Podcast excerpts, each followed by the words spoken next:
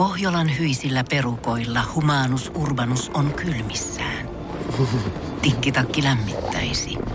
Onneksi taskusta löytyy Samsung Galaxy S24 tekoälypuhelin. Sormen pieni pyöräytys ruudulla ja humanus urbanus tietää, mistä takkeja löytää. Pian ei enää palele. Koe Samsung Galaxy S24. Maailman ensimmäinen todellinen tekoälypuhelin. Saatavilla nyt. Samsung.com. Suomi Rockin legendat. Vuonna 1981 Porissa perustettu Yö kuuluu suomalaisen rockmusiikin ehdottomiin legendaorkestereihin. Kasarilla Dingon kanssa porilaisen rockmusiikin kuninkaan kruunusta kilpailut yhtye hävisi tuon taiston ainakin 1980-luvulla ja koki myös suosionsa mitassa ailahtelua läpi uransa, mutta nousi myöhemmin 2000-luvulla takaisin suursuosioon veturinaan laulajansa Olli Lindholm. Yhtyeen nimen keksi juurikin sen laulusolisti Olli Lindholm, jonka mukaan idea yhtyeen nimestä syntyi toteamuksesta Yö on kaunista aikaa. Yhtyeen ensimmäiseen kokoonpanoon kuuluivat Lindholmin lisäksi laulaja kosketin soittaja Jussi Hakulinen, kitaristi Jani Viitanen, basisti Juha Liuhu Rauang ja rumpali Harry Varhala, jonka sijalle tuli kolmen kuukauden kuluttua Tapio Vallin. Lindholm on sanonut ihastuneensa hakulisen lauluun ja musiikkitaitoihin yleensäkin, vaikka myöhemmin kaksikon välirikko tulikin varsin tunnetuksi. Pian perustamisensa jälkeen syksyllä 1982 yö voitti Rokin SM-kilpailujen Porin karsinnan. Viikonlopun ajan Seinäjoella pidettyjen varsinaisten kilpailujen ensimmäisen karsinnan jälkeen lauantai-iltana yhtye tapasi levyyhtiö Poco Recordsin perustajan ja toimitusjohtajan Epe Heleniuksen. Helenius oli jo aiemmin keskustellut yön managerin Timo Järvenpään kanssa ja sopinut, että riippumatta loppukilpailun tuloksesta yhtye tekisi demonauhan Poco Recordsille – Yö sijoittui kisassa lopulta kolmanneksi JSS-yhtyeen ollessa toinen ja 22 pistepirkko-yhtyeen voittaessa koko kisan. Jäsenet haikailivat myöhemmin, että sijoitus olisi voinut olla parempi ilman edellisillan alkoholin käyttöä. Kuinkas muutenkaan?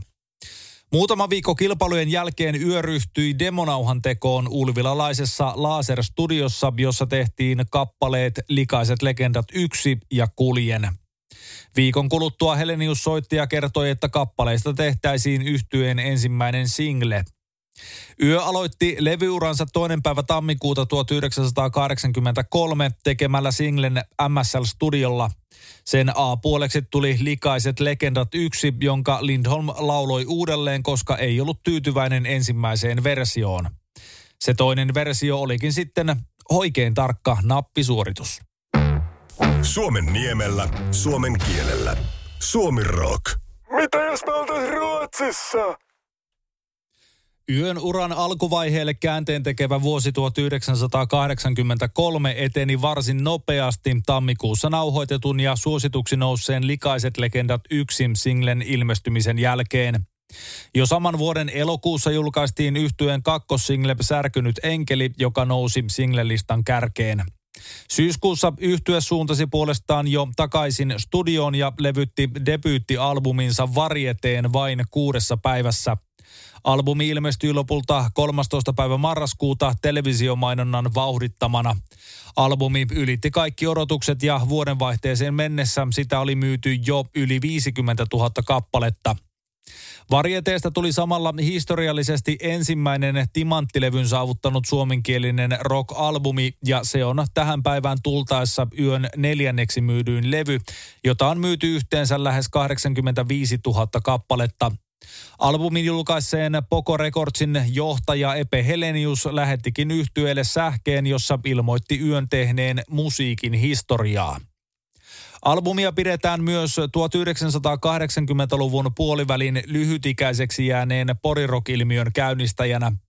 1980-luvun tunnetuimpiin porirock-bändeihin luetaan yön lisäksi tietysti Dingo ja Mamba, jotka keikkailevat yhä tänäkin päivänä. Varieté käynnisti debyyttialbumina yön menestyksen valtavalla vyöryllä. Vuonna 1984 bändi kiersi ympäri Suomea ja synnytti teinihysterian. Tarinan mukaan yhtye sai vain yhdessä päivässä jopa yli 130 fanikirjettä teini-ikäisiltä ihailijoiltaan. Rock you! Suomi Rock.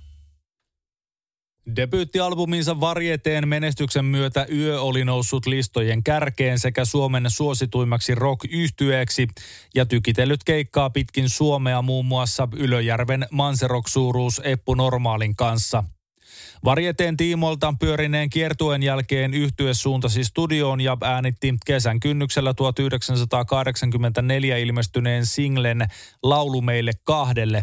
Kappale julkaistiin tietysti myös yhtyeen toisella lokakuussa julkaistulla albumilla Nuoralla tanssia. Singlen B-puolella oli Jussi Hakulisen laulama kappale Syödään, juodaan ja rakastellaan, jonka studioversiota ei ole myöhemmin julkaistu muualla kuin vuoden 1998 kokoelma-albumilla Yön pimeä puoli.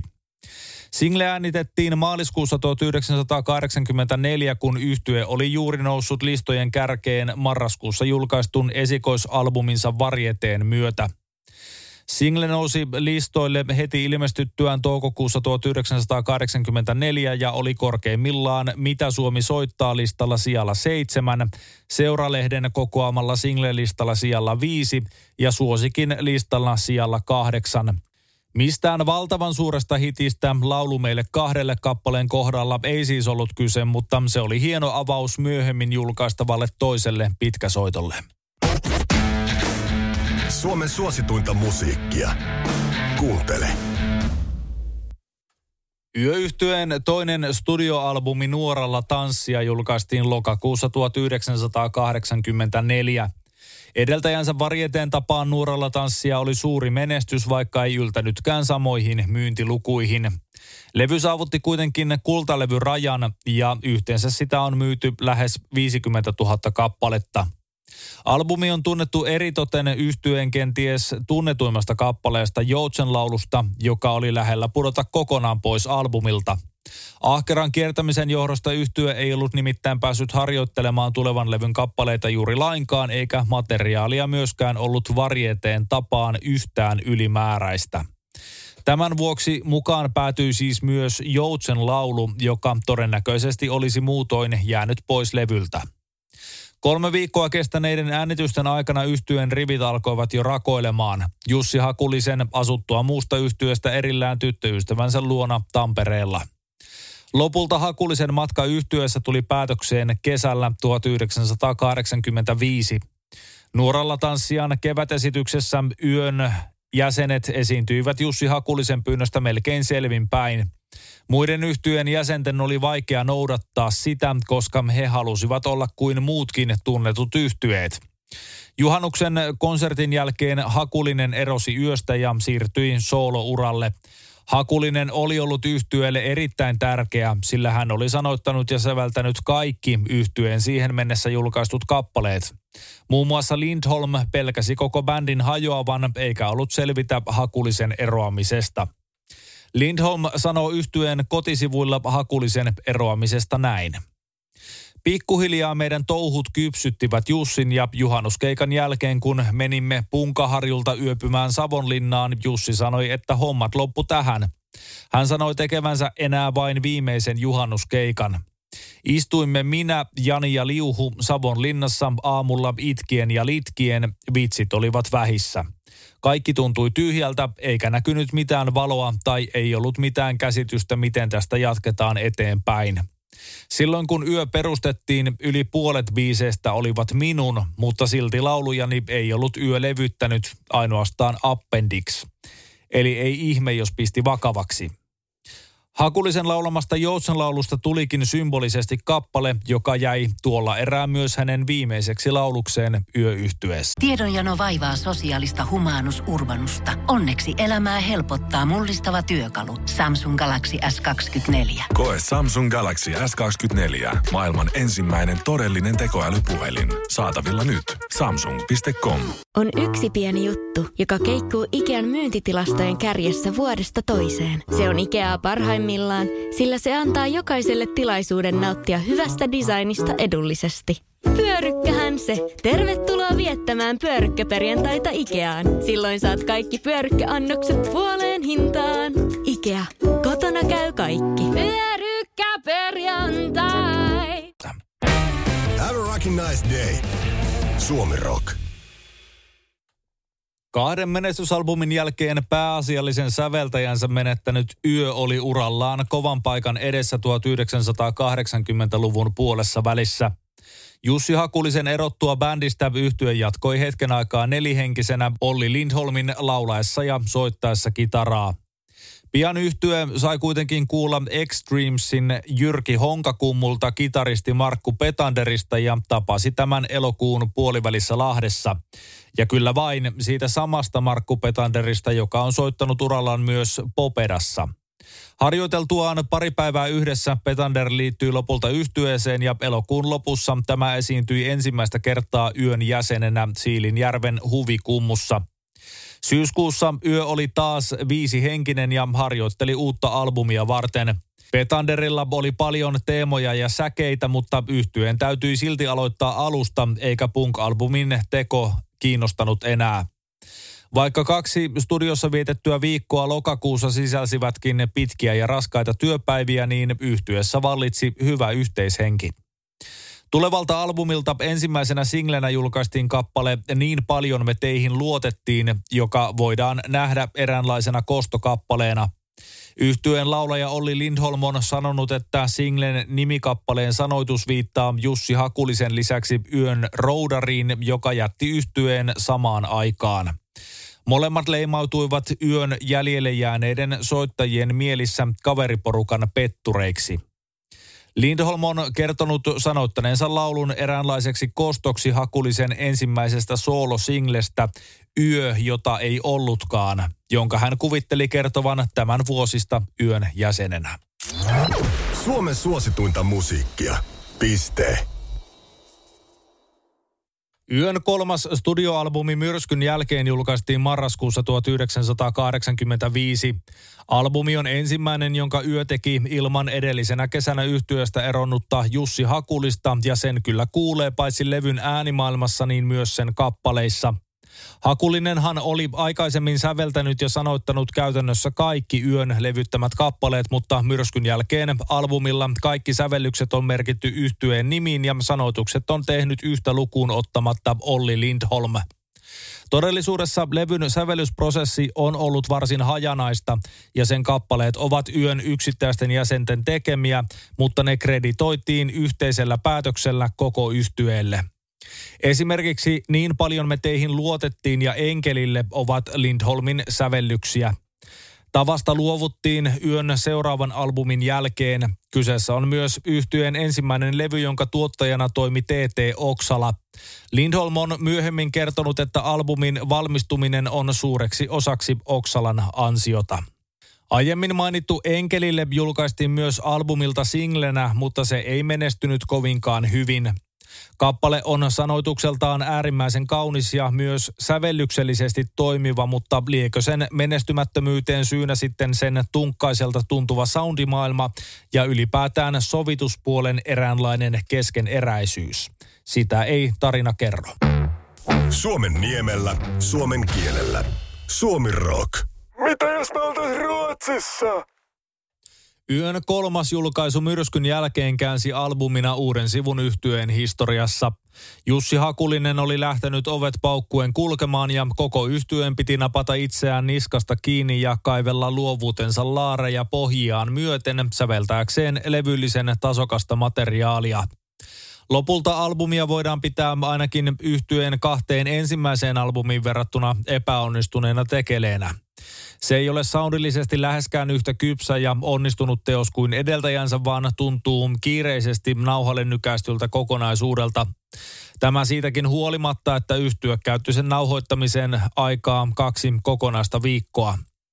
Pääsyynä levyn hajanaisuuteen voidaan varmasti pitää paitsi hakulisen eroa, niin myös uuden miehistön jäsenen Markku Petanderin tulokasaikaa yhtyessä. Bändin sisällä valitsi toki hyvä henki koko nauhoitusten ajan, mutta vielä sisään jo vaiheessa ollut uusi kokoonpano ei luonnollisesti soita yhtä yhtenäisesti kuin vuosikaudet kasassa ollut pumppu. Vaikka levy sisältääkin klassikoksi mielettävää materiaalia, niin esimerkiksi levyn avausraita tuhat kilometriä luotasi ei ole lauluteknisesti tai soitannan kannalta edes tuohon asti parasta yötä. Sävellyksellisesti se on kuitenkin ehjä kokonaisuus ja varsinkin laulun kertosää antaa osviittaa siitä, että yössä oli yhä hakulisen lähdöstä huolimatta reippaasti potentiaalia. Rock you! Yö jatkoi vuoden 1985 myrskyn jälkeen albumin jälkeen uraansa varsin runsaalla 120 keikan vuosivauhdillaan ja pysyi jotenkuten suosiossa mitattuna mukana suomalaisten rock-orkestereiden kärkikastissa – Vuonna 1986 julkaistu Äänet oli kuitenkin albumi, joka antoi jo viitteitä yhtyeen orastavasta suosion laskusta, sillä se nousi Suomen virallisella listalla enää siellä 28 eikä myynyt kovinkaan hyvin. Singleinä albumilta julkaistiin kappaleet Lasisilmä ja Viisi kaunista yötä. Musiikillisesti levy oli jälleen hieman erilaista yötä. Erottuvuus tekijänään hyvinkin mahtipontiset soundit, jotka sisältävät jopa kuusi päällekkäin äänitettyä kitararaitaa. Olli Lindholmin mukaan lopputulos kuulostaa levyllä komealta, mutta kappaleita oli mahdotonta soittaa samalla tavalla livenä vain kahden kitaran voimin. 1980-luvun lopulla, kun ei ollut yksinkertaisesti mahdollista laittaa loppuja neljää kitaraa soimaan digitaalisina lavan nurkassa seisovan läppärin kautta.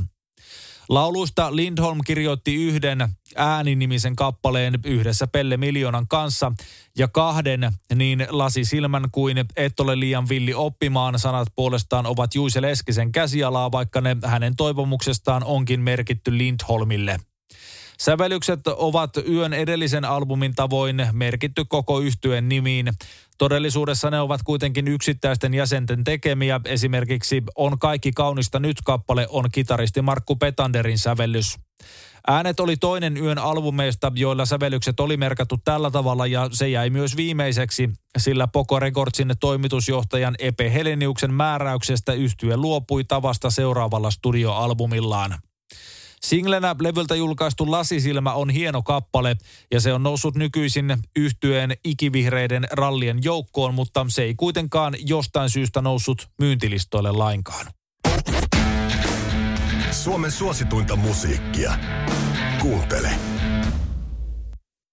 Vuoden 1986 Äänet-albumin jälkeen yö keskittyi keikkailemaan aina vain harvenevalle yleisölle ja työsti samalla vuonna 1988 julkaistavaa tulevaa studioalbumiaan. Välivuotena julkaistiin kuitenkin kokoelma-albumi, jota voisi kuitenkin kappalemääränsä vuoksi kutsua enemminkin EPksi täysverisen albumin sijasta – Vuonna 1987 julkaistu Poco Klassikot on ensimmäinen yön julkaisema kokoelma-albumi ja se kuuluu Poco Recordsin kymmenvuotisjuhlansa kunniaksi julkaisemaan Poco Klassikot-sarjaan, jossa samaan aikaan ilmestyi yhteensä 13 eri artistin kokoelmalevyt. Ne tulivat kauppoihin normaalihintaista halvempina minialbumeina, jotka sisälsivät neljästä kuuteen Epe Heleniuksen valitsemaa kappaletta – Yhtyöllä ei siis ollut itse sananvaltaa kappalevalintoihin, joita yön kokoelmalta löytyy viisi kappaletta. Kokoelmalla julkaistut Likaiset legendat yksi sekä Särkynyt enkeli ovat albumilta Varjetee – Lasisilmä albumilta Äänet ja lisäksi kokoelmalla julkaistiin aiemmin vain singleinä julkaistut Kuorotyttö sekä Tiia Maria, joka tuli myöhemmin myös mukaan tammikuussa 1988 ilmestyneille yhtyeen uudelle studioalbumille Lanka palaa. Kuorotytön kohdalla menneisyyden aaveet kolkuttelivat jälleen yhtyeen ovelle, sillä se on Jussi Hakulisen säveltämä ja sanoittama kappale, joka julkaistiin Maxi-singlenä juuri ennen Hakulisen eroamispäätöstä. Se jäi samalla viimeiseksi kappaleeksi, jonka Hakulinen tuolla erää nauhoitti yhtyeen kanssa.